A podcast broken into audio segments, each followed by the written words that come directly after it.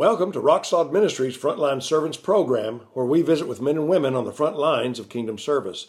For more information about our free revival ministry or to explore more of our audio and video recordings, visit our website at rocksolidministries.org. Again, rocksolidministries.org. My guests today are Kurt and Delberta Fluharty, servants of the Most High God. I think that's the best way to put it. I'm interviewing them as a couple because Delberta is so shy and reserved, and I thought Kurt could help her out a little. I can't even say that. could help her. Actually, you two have been such an inseparable team in ministry. It just made sense to do this together. Now, Beth and I met the two of you at the same time at the Logan County Fair in Sterling, Colorado, way back in 1984. We've been good friends ever since. I know some of your story, but I'm anxious to hear even more. So, Kurt and Delberta, or Delberta and Kurt, tell us your stories. Anyone wants to start? You should start Okay, when we well, first um, met them, what you felt. Well, I was going to say maybe before that though. Oh, growing sure. up, Sure. I grew up in northeastern Colorado on a farm and ranch. Uh, my mom, dad, my brother, and I, just the four of us. Um, and uh, as far as church goes, uh, we didn't go to church. Um, I I can't say that our family was anti-church. They weren't against uh, church, but my mom really didn't see much need to go. Uh, my dad had been, as a young man, involved in the church. In fact, had even considered doing mission work. I didn't know But that. yeah, but he, uh, uh, it just didn't pan out. And, and his dad had passed away. He ended up at, at age 17 operating uh, the ranch and farm himself. And so then from there, that, that was his life. And I think he did an excellent job, uh, you know, doing that. Um, and, and had had education in that from the junior college in the area and really tried to do a very good job farming and ranching. He was a very good man. Yes. Yeah. Um, he was honest. I mean, he, he, he was one of those guys that believed if you tell somebody you're going to do something, you're going to do it. And same way, if somebody tells him they're going to do something, he just expect to be done. And we had uh, some good neighbors out there that just that was a lot of how things operated. You you just kept your word, uh, and you know it, it was good. I remember growing up. I, I think by and large, uh, you know, it was a good good upbringing. I felt like I had a good family life. That's how neighbors were in Northeast Colorado, farmer Right. neighbors, right? Oh yeah, yeah, exactly. Yeah. But like my family, almost the same thing. We did not know each other. Mm-hmm. I'm Northeast Colorado too, but Julesburg area. Julesburg, and you were Sterling, and that's about 60 miles. Yeah, Yeah. didn't know each other. How'd you meet? Our or, or if you want to tell that story. yeah, at uh, college, we actually met studying music at college. oh, all right. the thing is his his family were a wonderful family my family were a little more uh, raucous and rambunctious kind of folks uh, and uh, the, but the, the thing that's the same is the hardworking nature of farmers and ranchers and and the same thing is that kurt's family did not go to church and neither did mine so we did not grow up in the church Right. so good families. We we were very blessed. Just we did not know about the Lord. That's what we were missing. So, but then, in, yeah, met Kurt in college, studying music, and he wouldn't smile.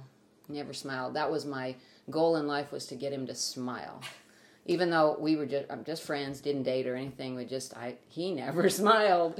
I got to admit, when I first met him, uh, and Beth was saying, "Go over and talk to that guy," I was thinking, "I don't think he wants to talk to me." I, he's, I did. right. He did. Yeah, yeah, he, Had no use for preachers. yeah. Yeah. And I that just you did a real good job of translating that non-verbally. I just want you to know. Thank I, you. when when Kurt so we meet you all we see you at the the fairgrounds at the church booth which we realize suddenly it's church booth Uh-oh. and for Kurt walking ahead of me I remember it, and I think back on it it's almost as if there's this light on the back of his head that started flashing red church booth alert church booth alert and you know he just didn't want to stay there and he ended up you want to tell them what you did And then, yeah, and Spidey sense went off, and so I decided anywhere is better than here. And there was a display of corn, corn stalks, because it was a county fair. Uh, farmers and, and students and all would bring in displays, and you could they'd be judged on how the corn grew. And so I'm over there looking at the corn. Well, that's all fine and good, but I know nothing about corn. We I grew up on a dryland wheat farm, and I know nothing about. But you're going to learn that day, Well, weren't you? th- it was much more interesting than a preacher. That, that is for sure. That is for sure. And I, I just thought, well, they're nice people, and and maybe my mom might be interested in going to their mm-hmm. church because she talked about that that she'd become a Christian at one point, but then I didn't see her living it that way at that time. So eh, she might like to go to that church.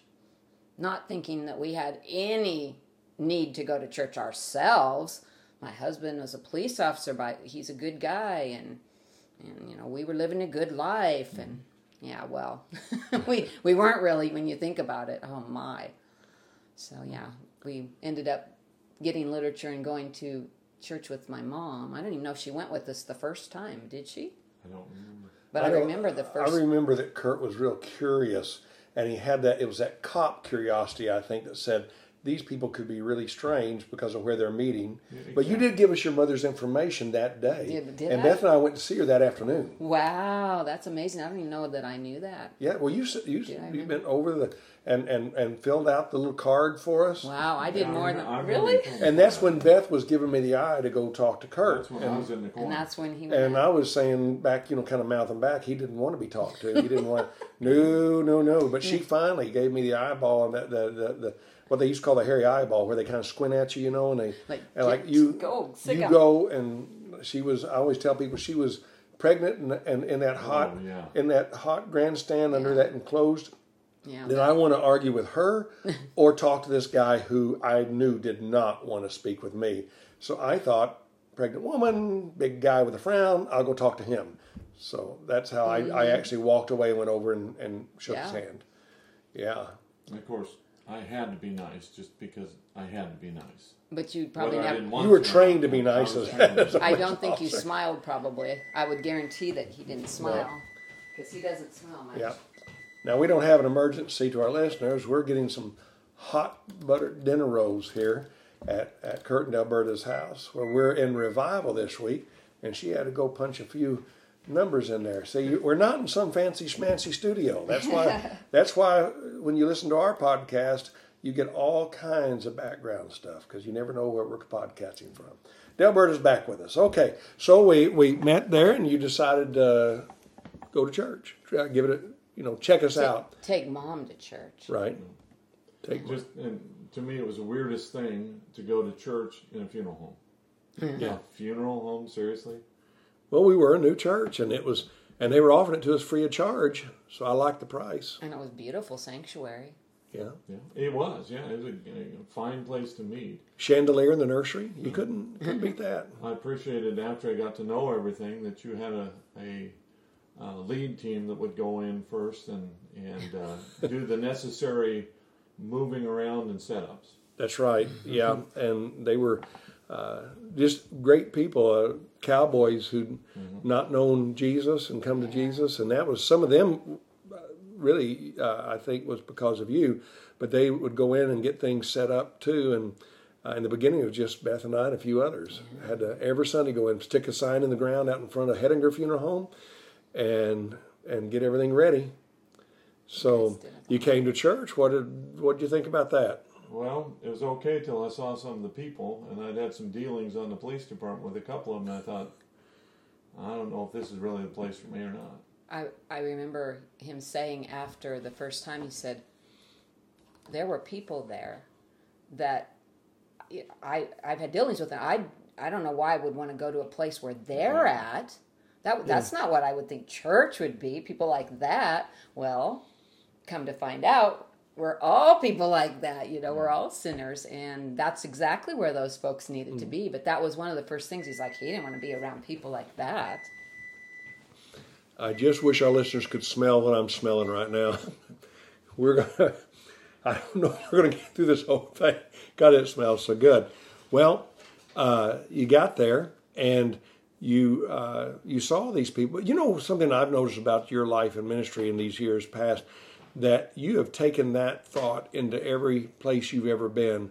That everybody is at the same level at the foot of the cross, and that everybody has the should have the opportunity to know Jesus. Hmm. And you go after you go after some you've gone after some rough people for the Lord and places and where some folks would not want to be, where some people would not want to go.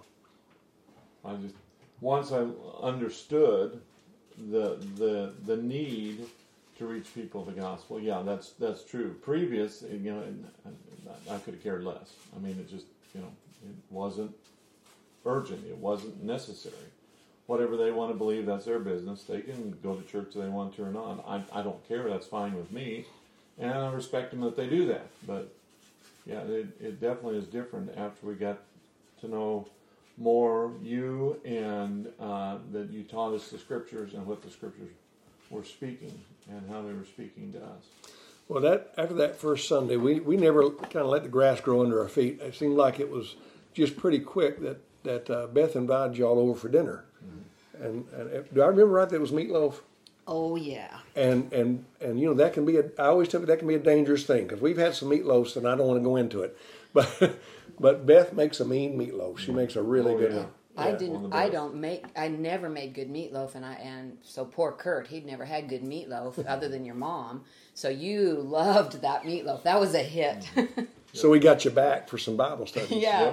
Yep. Thanks to the meatloaf, and thanks to just you guys opening your home to us and being kind to us and reaching out to us persistently. I mean, sometimes you have to. I mean, you don't want to give up on people. No. What if you had because he was frowning or walked away? You know, where would we be today? And where would the people be that we were able to bring to Christ over the years as well? Well, I owe that. I really want to say uh, to our listeners that it's that if you're not pers- if if if you want to reach somebody and you think you're not the person, but you know somebody that could, be persistent with that friend to go talk to this person because I attribute really you coming to the Lord. Uh, of course, first of all, to the Lord how He put everything together, but I put it back to Beth because Beth was the one that really engaged you at the booth, and she is the one that really pushed me to. I always thought I was pretty brave. I went door to door in some pretty scary places, knocking on doors, inviting people to know the Lord and to come to church. But uh, Kurt was not one of those people. I, I, I, I, I didn't. It wasn't that he was behind a door. He was right there, and I could see him. And it's not that he's a scary person. He just didn't look like he wanted to have anything to do with me. And Beth, true. I Beth is the reason, scary, really, that that I that that we really approached you to, and and that got persistent with you. And we had you over the home, you and Jonna, and you had one little boy at the time that uh, he was in a stroller, wasn't he, when you came by the booth? And uh, so we invited y'all over for dinner, and then I think it was after the dinner that we invited you to come back the next week for a Bible study. Mm-hmm. And we used the Jule Miller film strips, and they were film strips, listeners. That's what they were, you know, with it beep and turn this film strip, and And then we used the same thing years later. Ended mm-hmm. up using the videotape version. You know. and you can now get them on flash drive. Yeah. I actually have them on my computer as we speak, and uh, so that we can set them up. And I didn't get to you soon enough. I didn't have them soon to set them up for revivals. If people want to have a class in the morning, and just go through it. So next time around, maybe. But those were were in, th- those were so intelligently written, and even today, even though the pictures are way outdated, Right. I just tell people pretend you're watching Turner Classic Movies, and you're just gonna, you know, The, information is timeless. In it, it is, and and uh, brought a lot of people to the Lord using Oh those. yeah. And uh, so uh, we got through a few weeks. Tell us what happened as you were going through these Bible studies with us. How did how did the Lord work on your hearts? Well, I just knew I needed to make a decision for Christ. I mean, I have a lot of baggage from the past, and so I needed His forgiveness. I didn't think I'd ever feel good about myself or have a, a big goal in life. I don't know. I don't know how to really describe it, but I grabbed on for dear life. I needed the Lord. I mm-hmm. needed the forgiveness, and then and then of course Kurt was more resistant. Mm-hmm. Because well he's just such a good guy. He didn't have as much baggage as me. Mm-hmm. He's just a good guy. I think sometimes it's harder for someone who has lived a really good life and his dad and mom did teach good morals even though they didn't go to church. So uh, yeah it was hard for him to realize he needed to do this. And he's afraid of water so when it came to learning he needed to be baptized And I, I think something that's interesting too. You know, I, I said I didn't. We didn't go to church uh, or anything like that. I there were a few times that we went, Yeah. and I remember one time I was sent to a, a vacation Bible school in a little tiny town near where uh, we lived uh, when I was a kid, and it was the church that my dad had been involved in for years and years. When whenever he went to church, that's that's where it was at. A little town called Padroni, Colorado, and and went, and so I had heard some of the stories about you know the Bible, and I'd heard about Jesus, and and I, I believed that Jesus was a real person. I mean, a, a real thing. I never really disbelieved that. Wow. But applying to me, hmm. no, that wasn't. I mean, for crying out loud, I was a cop. How much better can you get? Well, that's what you In thought at those the days- In those days, unfortunately, today, 2022, um, you know, many people have the belief that you know police are just horrible, nasty, terrible. Well, I'm I'm kind of old fashioned that way. I I would agree with the old fashioned that yeah, good people. And after all that I said about you being unapproachable with me, I I want to confirm what Delberta has said. What a nice guy you are, and and and we're even then just didn't want to have anything to do with church folks. So, uh, so you were a little more resistant, but you came to the decision about the same time. Uh, well, at the same time, Yeah, I guess. He just had a little bit of a, a fallback right after we had decided. Oh, yeah. I don't know if he even knew that he was not going to go ahead and get baptized. He was going to back out. the day it was set up, and Yeah. I was I was done. I was nope. He went up and talked to his mom, and of course, she was not wanting him to do that. This was a new church plant in town, and everybody thought it was a cult. The people didn't go to church. Right. This is a cult that moved into town, and so uh, yeah, it was a, a thing of you were trying, you were being persuaded not to be part of this cult, and so yeah, he had a little little fit that day. Well, but previous to that, though, at the end, at the point in the film strip series where it comes to the point about making a decision, uh, you use the scripture verse. Well, you said, "Well, you believe this about needing to be baptized, needing to repent." You went through the steps of salvation, and then he said, "And now the scripture says, arise." And be baptized for the forgiveness of sin and receive the gift of the Holy Spirit. And you look at me, and I'm no. And you said, well, no, wait, let's back up. You believe this, you believe this, you believe this, you believe this. And you'd say yes, yes, yes. Why tarriest thou? Arise and be baptized for the forgiveness of sins. Acts sins. twenty two sixteen. Exactly.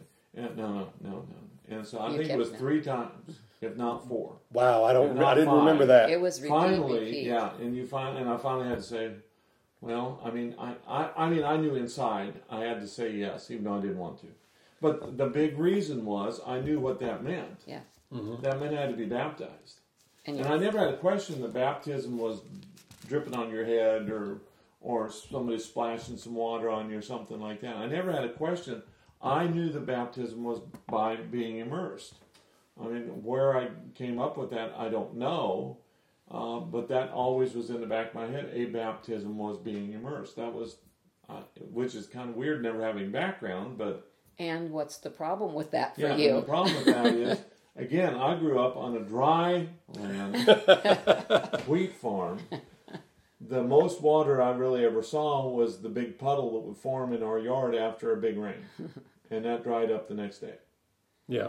Uh, never learned to swim. My mom was scared of water too, and so I kind of transferred me. I was signed up a couple of times to uh, take swimming lessons. My dad would swim, but but I just I never I I I chicken out and everything and that. So this baptism thing meant that I would have to be submissive to the point of somebody putting me underwater, Yeah. and that was like Yeah. I can't breathe underwater. Well, no, I can't live underwater, no. and it doesn't matter how deep it is. I'm dying. Yeah. You don't care. Yeah. He could set up and be, his head will be out of the water if he just set up, but he's like, nope, And I could drown. And then there's this big fella says he's going to push you under the water. Yeah. Exactly. Yeah. Exactly. Yeah, and it's it's hard. like, you know, it's just, uh, it's hard to explain when you have a fear like that. I mean, I, uh, two things I'm scared to death of. One is water. Second is snakes. Yeah. I can't stand snakes. Other than that, I don't know if I've got any other real no, phobias. no, but those no. two The things, water's the big thing. Well, the good thing about our church is we were not snake handlers. so I mean, we just it was just the water thing we had to deal with. and there weren't water snakes, so I mean No. that would have been the worst of the worst.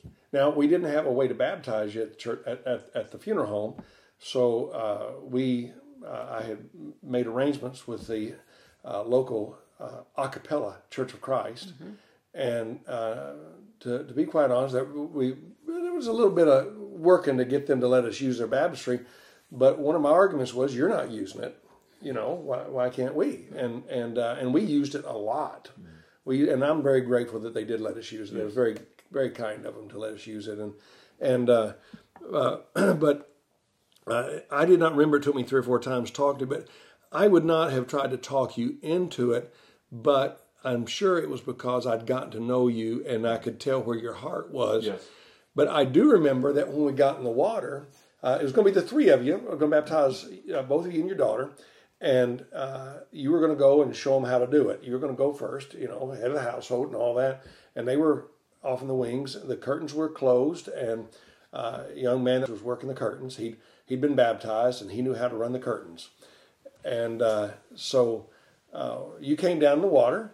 You want to tell that story? How that how that went? And we'll see if we match up. Uh, very tentative. um, somehow you got me in there. I, I, I, a lot of the details I don't remember, and that's one thing. I my brain doesn't remember a lot of detailed things from the past. It just I, I've had Right. some issues, but Let me interject one thing to finish from before when he was that day. Wasn't it that very day that you? Because it was, I believe it was the evening we had it. Right. You were not going to Right. go through with it, Yep. and he was just that terrified. And I knew if I felt like if we didn't do this together, I was going to be one of those wives that uh, the husband didn't go to church with, and I'd be the only one. I just thought we need to do this together, and I was so worried. But I, finally, as we reasoned it out, and I talked to him, and and I, I said finally, okay, I, I've got to do this. I, I'm. We can't wait. I can't wait. I'm going to go without you. And I got ready and was going to go without him and Jonna and I and all, but um, he suddenly come out and he's. I said, "What are you doing? I, you're. I thought you were not going." He said, "No, I need to do this." And so there we went. That's all happened before we even it- got it- there. it's, that it's same all day. Satan. It's all Yeah. Satan that was at the root of this He's because attacking. at the very last second, even there was almost a, a, a turnaround, and, and I blasted out words that I never spoke. I mean, Hmm. I, I some some choice swear words. Oh, that- I'd never heard him use swear words. yeah, and because I was I I was angry and I, I was scared. Yeah, I that's was, why you were angry. You're But scared. yet the thing is, inside of me, I knew it needed to be done. Right, and what I remember, and it's the only reason I remember a lot of this is because years ago, you were telling me, you were reminding me of the story of in the baptistry. Yeah, right. And what I remember, is, and our people would drive forty miles from the out in the field, out in in the uh, plains to come. We just sent out word we have another baptism, and a lot of them, if if if not most of them, showed up for baptisms, and they were there sitting in that little Church Christ church building, and you came down the water. The curtains were closed. Um, I'm trying to think of of uh, du- uh, It's gone. no Dwayne. Oh no, Marla says Chuck. Chuck. Thank you. Sorry, Chuck. We Yeah, always we- know you. We love Brain- you. We that's know why you. I Got, just said my brain doesn't work. yeah. Well, my, I'm, we're, that's because we're getting older. We know you. We thought of Marla first, but, but uh, Chuck was there to work the curtain. And what I remember of it, and what you re- reminded me of years ago, was that you got in the water. I still didn't know you were afraid of water, and and you were just a little bit bigger than me. You know, I had to get my hand, you know, up and and and uh, uh, I could tell you were a little nervous, but I thought, well, you know, he's getting baptized. I understand that grown man getting baptized. And I, I told Chuck, I said, open the curtains, and I got ready, said what I was going to say, and started to put you under, and you stiffened up, and you weren't going anywhere. Where I'm no. So after a little bit, I told him to close the curtains, and he gave me a look because he he hadn't been doing it long, but knew that you don't close the curtains till they're soaking wet. But he closed them, and then we talked a minute, and we opened the curtains. I tried it again, and and you were going nowhere, and so he closed the curtains again, and and uh, by this time, the people in the congregation were like the Israelites; they're all murmuring, you know, what's going on back there. And now I'm learning that you're afraid of water, and I uh, I said again to you, Kurt, bend your knees like you're going to sit down in a in a chair in a recliner. that way, you keep your feet underneath you. You won't lose your balance. You can help bring yourself back up. And I'm going to and, and I'm going to say this very quickly. I'm going to put you under. We're going to do what God wants to be done. and I'm going to have you right back up. You won't even know it's going to be so fast. And I could tell you, you were shivering at the time. And I understand, I got a, fear of heights, and I understand if you've got a fear of something. So uh, I said what I needed to say.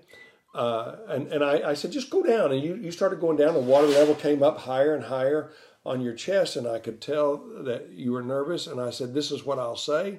I said it, and Chuck flew those curtains open, and boom, I got you down and back up. Yes, but you're a cheater. How's that? Because you told me, okay, here's what we're going to do. You said all that. You said the words, all. Chuck opened the curtains, and you said, I'm going to do it on three. One, two, goosh. Ah, I didn't remember that. And I come up and I'm like, you cheated. Yes. So you're a cheater. Tom, I'm here to say Tom Weaver is a cheater. but thank God that he is. And if I also remember right, you got up, went up the stairs, looked down at your wife and daughter, said nothing to it. and, and that's where we went from there.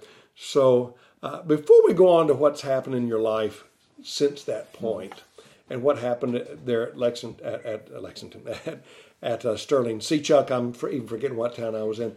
So uh, before we do that, let me say to our listeners, we do this every once in a while. Uh, anywhere in the world, if if you believe that you need to accept Jesus Christ as your Savior and have your sins washed away, uh, the Scriptures do say that you do need to repent. You need to believe. You need to repent. You need to be baptized into Jesus Christ and raised up into a new life. Then, and this is all according to Romans six, uh, Acts chapter two, uh, so many places in the New Testament. You can read it, but find someone who will immerse you for the forgiveness of sins, the gift of the Holy Spirit. If you can't find someone anywhere in the world, contact us through the contact page of our website, rocksolidministries.org, and tell us you're you're trying to find someone. We will do everything we can to find someone for you. If you're in the continental United States, uh, do the same thing. If you cannot find someone, contact us. Uh, I or Brother Greg, our associate evangelist, we will drive anywhere in the country to baptize you into Christ. It is just that important. So let us know. But hopefully we'll we'll we'll find someone for you wherever you might be. So I wanted to say that because we've gone through a whole long story how this came about. But now you're new Christians. What? Uh, pretty quickly you went right to work for the Lord, didn't you? Well, y'all put us to work. yeah, I remember th- there's a growth process people need to understand too, and I didn't understand that. I just I wanted to get to, to work, and I thought, well, I taught in 4-H and loved kids, and I'll just go to teaching right away. And you had said very kindly, explained to me I needed to learn 1st mm-hmm. You didn't just put us in to teach before we knew what the scripture said.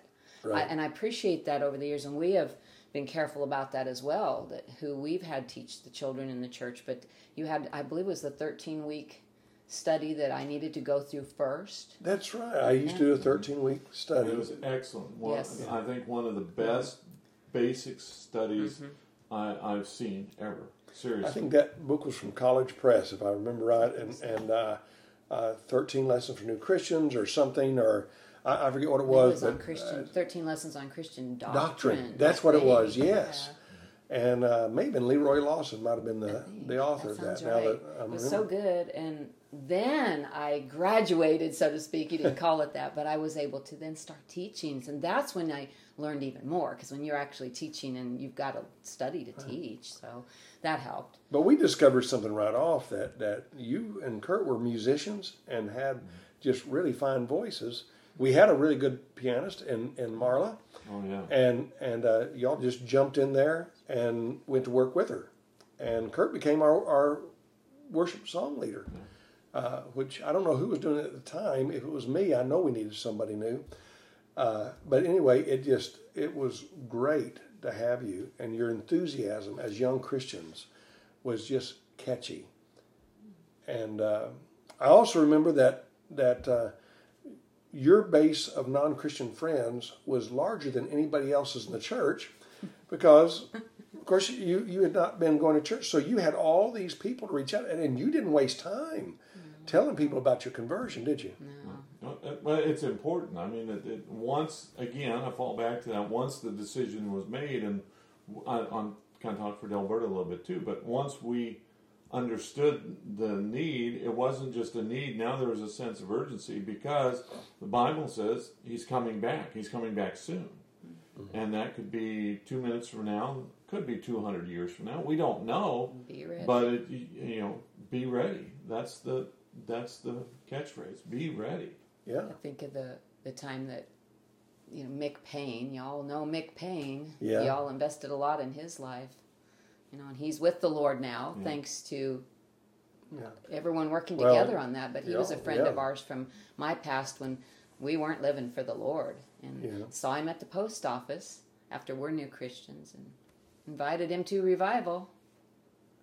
That night he was standing there wanting to go forward and couldn't. Do you remember that? It's like his feet were glued to the ground and his body was. I do leaning remember that now. And yeah. you, you you called made the, the invitation call I think an extra couple times for that and it's a good thing because he did go forward. yeah. But yeah, you know, that was a life from the And past. and you baptized him with Did you? Chuck Baker, I think. Two of you baptized Mick. Oh, I don't even remember. because uh, you didn't want to go in there by yourself, and and uh, I so think you're you're right. Yeah, I think I you think I two you, that. that that may have been your first baptism. You think I don't maybe know. possibly It's hard for well you to so many things. people that you know helped lead to the Lord and the church really. I think when we met you, the church was about 25 people. It was about a year old when we met you. And uh, it's, we started with just five or seven of us. And uh, it really took off and began growing after you two came. And you actually reached out and found a lot of people we couldn't, we, we never would have found that began coming. And of course, the music helped too. And, and the enthusiasm level of the church really went up. Uh, you probably don't realize that, but I, re- as preacher, I realized what an asset you were because when you were converted, you were converted, and, and you God really were sold out for the Lord. And well, and, and you put you took us to the word though. That's the the key. yeah, I had been to some Bible schools too as a kid, and you, like you said, you've been to some church services. We'd been to some things, mm-hmm. but we didn't really get the word taught to us. You taught us what this book said, and we knew what God wanted and expected from us. Mm-hmm. That doesn't always happen with people. They need to be taught from God's word. And you would tell us to check out anything you said in your sermons. You go home and you, you know you, we took notes. You taught us take notes. I still to this I day I was watching notes. last night. You were taking notes. I have to take it's just in me, but and then and I use them again later, and I'll check something out or that that our minister now says, and and and that anybody says. My brother, when he's preaching, we listen to his sermons online also every week, and, and I did not. Uh, Yeah. Alan Alan Harris, yes, and he's uh, we podcasted with him, and I keep telling my audience I'm going to get a list of all the podcast numbers so I can tell them when one, a name comes up. But uh, Alan's really good. Julesburg, Colorado. Just search through the old ones if you haven't heard it, and you'll enjoy his as well. So that's another neat connection. Now we do revivals for your brother, uh, but He'd become a Christian about six months before we did. And uh, that was wonderful because then I didn't have to also, a lot of my family didn't go along with the decision for us to become Christians. So my brother and I are very close, and it was very, very wonderful that he had also become a Christian. and now he is the preacher for a church where my grandfather was the minister in the late 1950s. It is so amazing how how things work out this way, and we have tremendous revivals with them in Julesburg, Colorado. Yes. But you, uh, you said hit on something here. Go to the Word. Yes. Always go to the Word. And sometimes we think, well, uh, what we got to do is we get the people in here. and We got to have all these programs to keep them, Hmm. and good programs. There's nothing wrong with good programs, but the Bible, uh, what you win them with is what you win them to, and the Bible is where we have to go. And There was no programs when we when you invited us to your church. There was just the funeral home, funeral home sanctuary Yeah. and the Word of God and good Christian family. yeah, Yeah, there was no program. You know, there's Sunday school and there's worship and all basic things, but the Word is what you need. This is Right. what changes people. Well, we we had some great times there. We we we started uh, at Christmas time in Colorado having hay rides where we caroled throughout the city. I mean, this is ice on the streets, and we were out there, and and and then the next year, all these other churches had these hay rides going out there all caroling. So. I guess they decided we weren't a cult. We were actually Yeah. doing something and getting out in the community. We had a Bible study for all ages in the trailer park uh, community building, and just some great things happened there. But you got involved in the church there, and uh, I, after four years, we left, and uh, moved to Oklahoma, and y'all were there for a while longer. But something odd happened. Kurt didn't didn't remain a police officer. Uh, something happened to your direction in life. Well, a lot of a lot of things kind of came together all at once, so to speak. I guess our daughter was a senior in high school and was starting to think about, okay, what do I do after you know college? What do I do? And and one thing she had become interested in was um, sign language for the deaf. And Ozark Christian College in Joplin, Missouri, had a sign language program that she had become interested in. And uh, so, anyway, about that same time, there was a promotional opportunity that came up in the police department. That didn't happen much in that small town. There wasn't, at that time, uh, there wasn't a lot of turnover. And so, a promotional opportunity came up. And I had put in for it, and a couple other guys had put in for it. Um, the one thing that I did not have going for me was seniority. A couple of the other guys had longer time on the department than me. But uh, You had more training though. I had more training, uh, uh, a lot of background in different areas, uh, work product. I had a lot more work product than, than a couple of the other guys. Anyway, and one thing that the chief said, he said, I am not going to base my decision solely on seniority. So time went on, we went through all the testing, and all came down to basically it was two of us. And all of the other law enforcement agencies in- that we worked with basically were referring to me as sergeant already, which that was going to be the position. It's like he was the shoe in. Was the shoe in, Right. somebody had written sergeant on my mailbox at, at work. I mean, things like that. So But we had prayed we had prayed, previously and, and, I had forgot, forgot about it. Forgot and, about you know. Lord, if, if this is what you want me to do, if you want us to want me to take this promotion, then um, you know I'll do that. And I had committed to at least being there a couple more years because I felt that if the the city promoted me, I, I owed it to them for a couple of Sure. years. One just quit and promote and leave.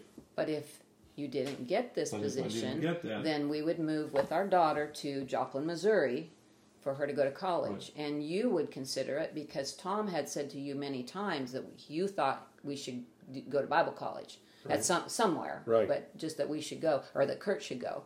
And so that was all, well, okay, we'll, we'll pray about that. And we had prayed Yeah. So finally, the, the day came. I was working midnight eight. Well, both of the me and the other guy that were up for the promotion were working the same shift, midnight to eight. Well, he got called in at about eight or so, or seven early, early to come in to the station, and then I got the call then about 15 minutes later to come in the station. So I knew okay, things are something's up. Well, I pull in there and, and I get in. I walk in the chief's office, and here was my coworker and his wife and here I am, and I'm thinking, okay, something's up.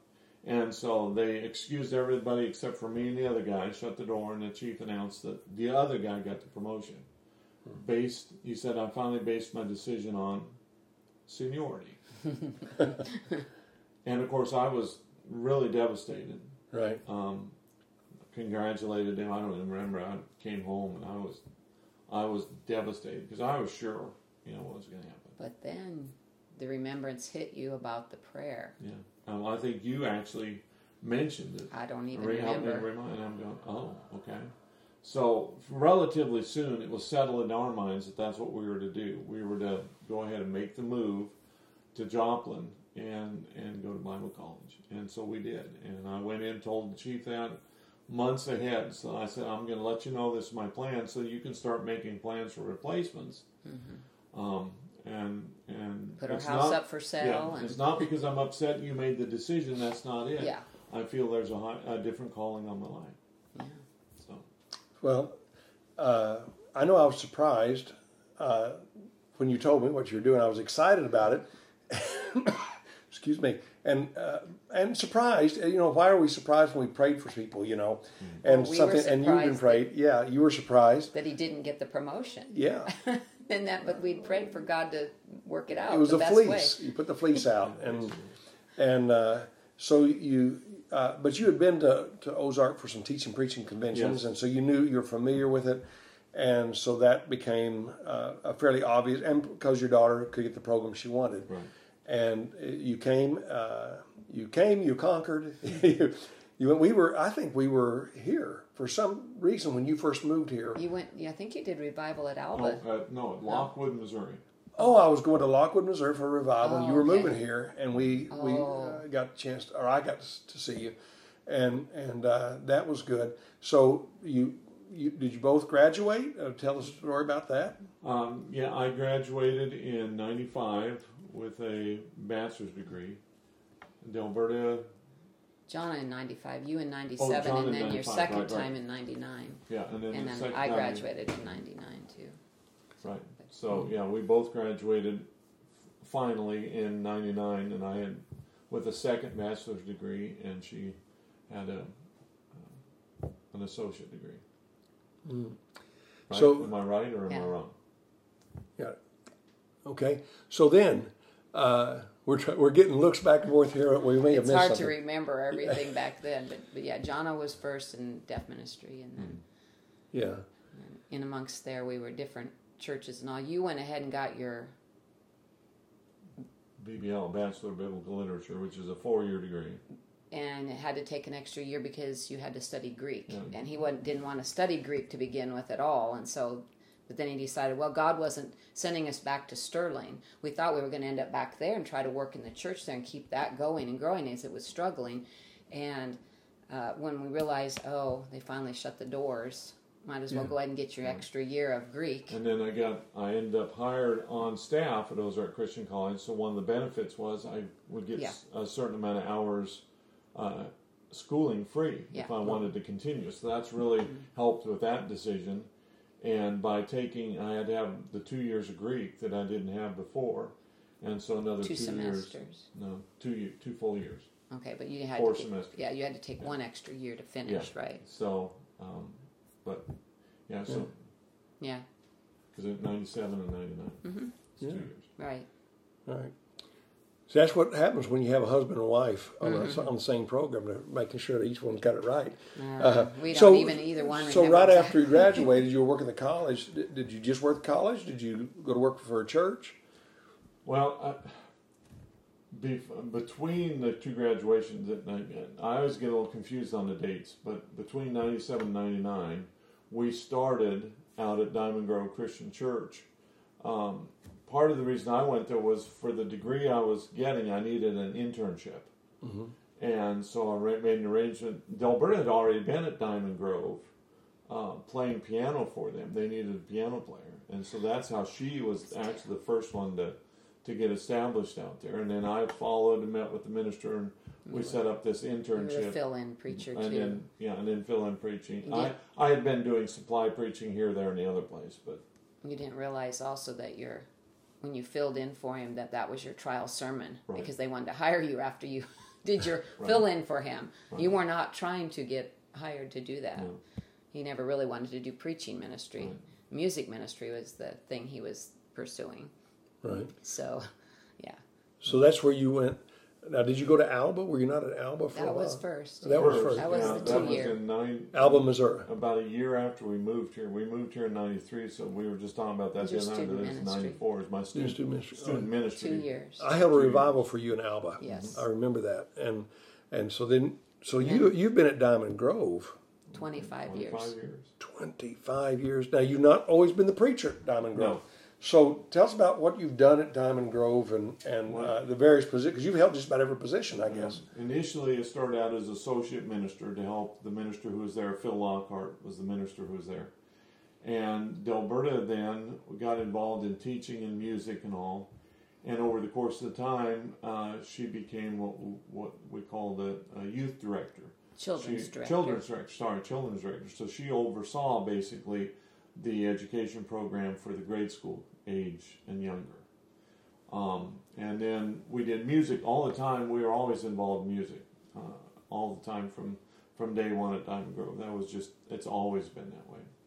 Uh, then it wasn't long after that that we'd been there that Phil decided he was going to retire and move on. And so suddenly here was an opening, and I I agreed reluctantly. Again, he was at a board meeting where they asked him to take Phil's position. He comes home after the board meeting, walks in the house, and said, Phil retired. And I looked at him, and, and he heads downstairs to where our office was at the time, and, and, and he says, shaking his head no as he goes down down the stairs. And I'm not going to take over for Phil. I'm not going to be the preacher as he's going down. And I jumped up out of my chair and I went over and leaned over the stairwell and I said, "Don't be so hasty. You know, God might have a plan here." And he said, "Nope." But then, seven and a half years later, I you filled in you for were seven still and a half years. yeah, yeah, Phil. Phil And, in. to, anticipating that they were going to find they slash we were going to find a minister. but they didn't really that look after nobody that. I don't really, think. yeah, looked for one. And you Must know, have done all right if they kept you seven and a half years. Uh, there's an awful lot of good preachers I know that, that churches don't keep for two or three years. Well, I, I, I did okay. I, I mean, I did it because I know God gave me the ability to do it, but I don't feel the, which sounds weird, but I don't feel a calling to be a preacher. Right. Alan, you, uh, Right. you guys, there's this burning desire to just preach and speak the word and and do it. And me, it's like, okay, I can do it because I know God can do it, and I I It's know really I hard should. for him to put together the messages. And now, as an elder at, at, at Diamond Grove, I know I, I'm apt to teach and apt to do these So things, and I will if I need to. hmm But uh, I feel much more comfortable being the behind the scenes kind of guy. I tech tech stuff at the church, uh, helping support a minister like through board meetings and whatever, being being a backup for the preacher, whatever. He's a support guy. That's that's where I feel like I'm, I'm more called. That's where be. your strength is, is in supporting. Well, biblically, we would call you a pastor because you're you're an elder, and that's what a pastor is. And and I'm I'm very I'm kind of picky about that term. So, uh, but that's really what you are, and you do. Uh, I've watched you through the years. You do pastor the the sheep. You're there for them. Uh, you reach out to the to the mobile homes near the church and you say, "Th- "All right, we need to get get over here," and and you go out and you call, you make evangelistic calls. So uh, just because preaching isn't your uh, your calling doesn't mean that evangelism has not been and pastoring because you've done a great job for all these years with this congregation. And and uh, I mean we've watched it. We've seen families that you've reached out to as we've come and done revivals uh, several times through the years even more now that we're I mean we're really getting booked with you now for the future uh, and and uh, I've watched the two of you work together and a lot of times you're you're some of the very first ones at church, if not the first ones. A lot of times your preacher beats you now, but uh, and and uh, we'll be talking to him soon too on this program. But uh, but him. you're a lot of times you're the last ones out. And I, I was watching it and I thought you were standing there discussing what needed to be done for tomorrow. Mm-hmm. And I thought, you know, that's just Kurt and Delberta. And you've reached out, and you've had some, some really good uh, uh, opportunities to reach people and bring them to Christ here, haven't you, over the years? Yeah. Yeah. I remember a, a letter that Kurt, you sent me back in 2003. You talked about some grandparents who came with their grandkids and they- they'd come to church and you found out they'd never accepted Christ, never been baptized. And so, uh, and you were preaching and you were preaching on, uh, you thinking this is amazing that I can remember all this. That, that, I can see that you were that you were preaching on with the disciples going back to their comfort zones in John, and uh, and after Jesus left, and they went to their comfort zones, and uh, that that we need to not be in our comfort zone. We need to get out of it. And you did that for seven seven and a half years. You got out of your comfort zone and preached. Uh, you, the reason I know that story so well, and I'm going to tell you, it's a little bit of a cheat. I, I use that story in one of my sermon uh, revival sermons. Uh, I actually read part of that letter because it was a really good letter about getting out of our comfort zones, and I, I've used it for years. I've, I, I bet I've used it 150, 200 times because it was a good letter, and the sermon itself. I thought was an excellent sermon that you were telling me about that we can't stay in our comfort zones. We have to get out and share the gospel. And uh, that's, you know, we, we, we get comfortable when we get to heaven. This world's not our home. We're, That's right. all right, here we go. We're just a passing through. I had to say it. So, so uh, now you're you're an elder. You're still leading singing and uh, Delberta, you're back to playing the piano. Yeah, After uh, that's not my strength either. well, Uh, you've but, done a uh, real good job this week. I'd, I'd take you anytime. we just don't have a. We used to have a wonderful piano player. He was so good, um, but uh, so they moved him. Um, they we were having Kurt play the guitar every week because I'm more comfortable with that, and people asked for the piano, and so I said, "Okay, Lord, I'll tell you it's out of my comfort zone." I'll tell you something I learned from you two. Uh, revivals uh, nowadays can be a bit of a struggle. A lot of churches think, well, that's, you know, you can't get people to come to revival. Well, you can't get everybody to come to anything. I mean, you know, uh, they don't all come to VBS, they don't all come to Sunday morning worship. So why not do something that's an outreach, a revival? But we had you two come to Tennessee to do the music for us. One of the things we hit on was uh, let's get people that can do some good music. And you came down to Tennessee to do music for us in our first permanent building, small building there in Lexington, Tennessee. And you called me up and you said, Tom, could I'd like to do something. And I said, Well, what would it be? And Delberta, you said this. You said you had your boys with you playing drums and guitar and, and singing. And you said, after we lead singing in the worship service, uh, I'd like to take the boys and take the junior church age kids. Or and we all agree that junior high and high school they need to hear adult preaching. Hear adult everything else nowadays. They need to hear adult preaching. But we need to take them over and do a children's church revival with them. So I said, well, sure, we've never done that, and that that and having special music, that's where we hit on a if if you don't mind me using the term a formula that works for revival. That if you bring someone in to do a children's revival, that gives uh, something for the kids to look forward to. If the parents don't like the, the guest evangelist, the kids will probably say, "We got to go because we're getting the shield of faith tonight," you know. uh, and if they don't, if they don't like this or that, maybe they like the the singers, but something will bring them there that they can hear the gospel of Jesus Christ. And those who uh, have had revivals with us know in our packets, we say, uh, bring in. You don't have to pay us. So bring in someone to do a, a, children's program during the week. And the churches that do that, they usually have a really good turnout. And and that was something that you taught me because I struggled. Though I went out and did revivals in all these years since I met you, um, I didn't have a lot of revivals at the churches where I was at. Not because I didn't think that they didn't work, but because I it, I could it wasn't I couldn't get everybody to come. I couldn't get hardly anybody to come.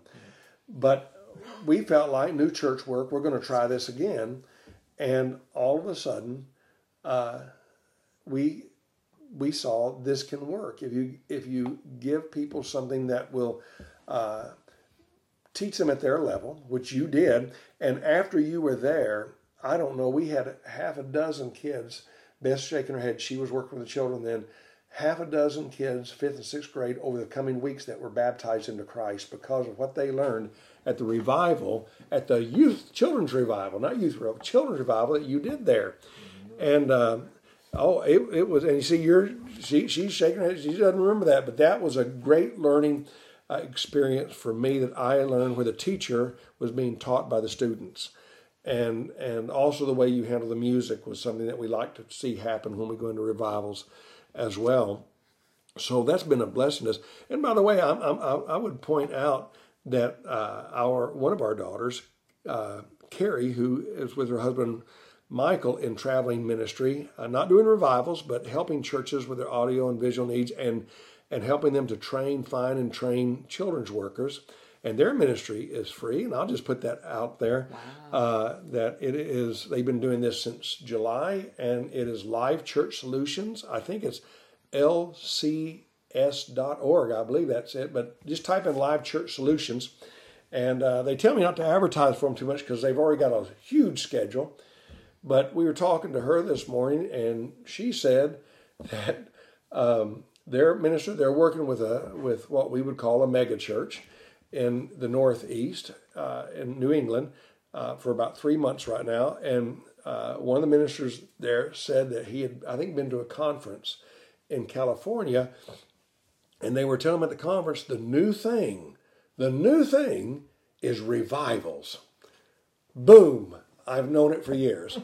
I tell people it's so old it is new. Give it a try. And can you imagine that that churches that think they're on the cutting edge, sorry folks in California, I know we have listeners there, but they're now saying it's revivals. So uh, and you were talking about the young man that was brought to the Lord in revival, and and and that the the speaker was that Jerry Gibson at that revival, or it could have been Charles Hunter, may have been Charles Hunter early on. Uh, We were- uh, Charles was a powerful evangelist uh, from Oklahoma, and Jerry Gibson, of course, was just a, an educated man that Yeah, we love them knew both. how to knew how to speak. Back but anyway, well, listen, we're we're we're. Our, can you believe our time's almost done?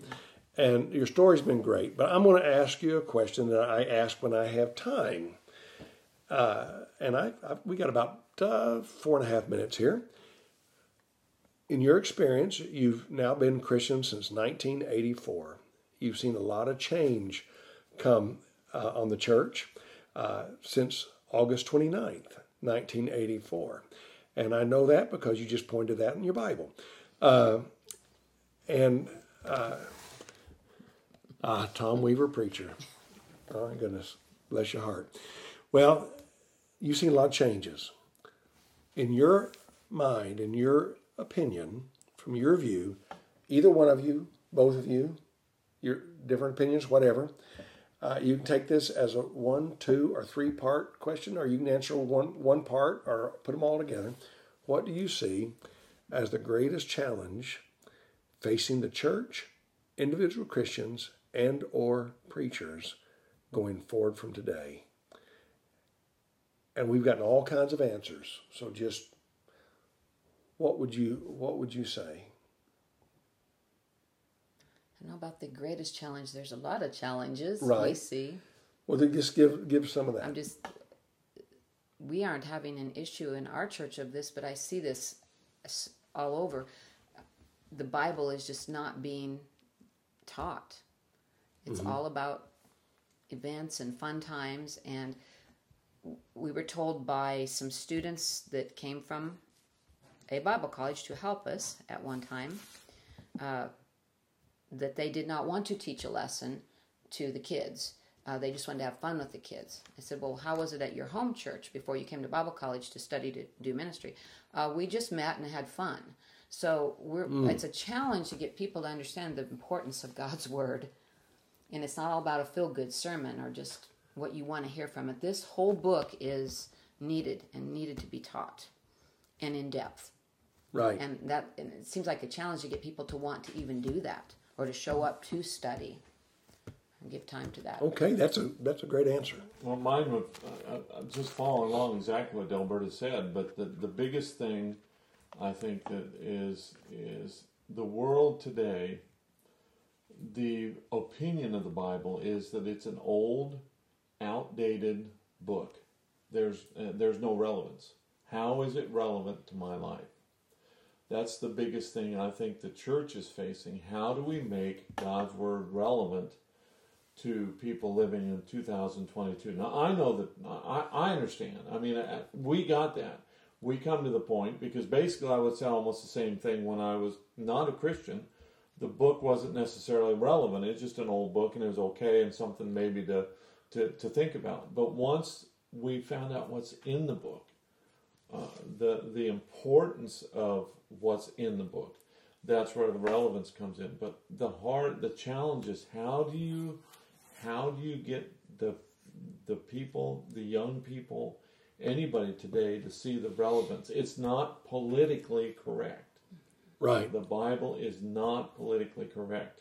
Of course, it never has been. book. So It's it's racist. It's I mean it's racist. It's it's uh, you see all kinds of military things going on.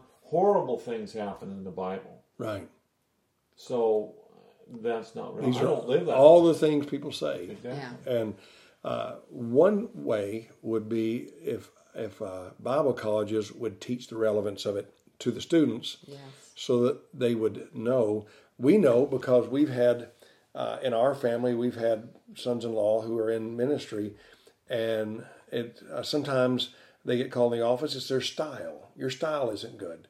Well, their style is to teach the Bible. Both of our sons-in-law are very good Bible guys, Yeah. and and uh, they like to have fun. They know how to have fun, but they'll they can they can argue the scriptures with you. They know the Word of God, and uh, so those are good points. And our our time is just up. So I want to thank you both. This is this is a, a great great time together.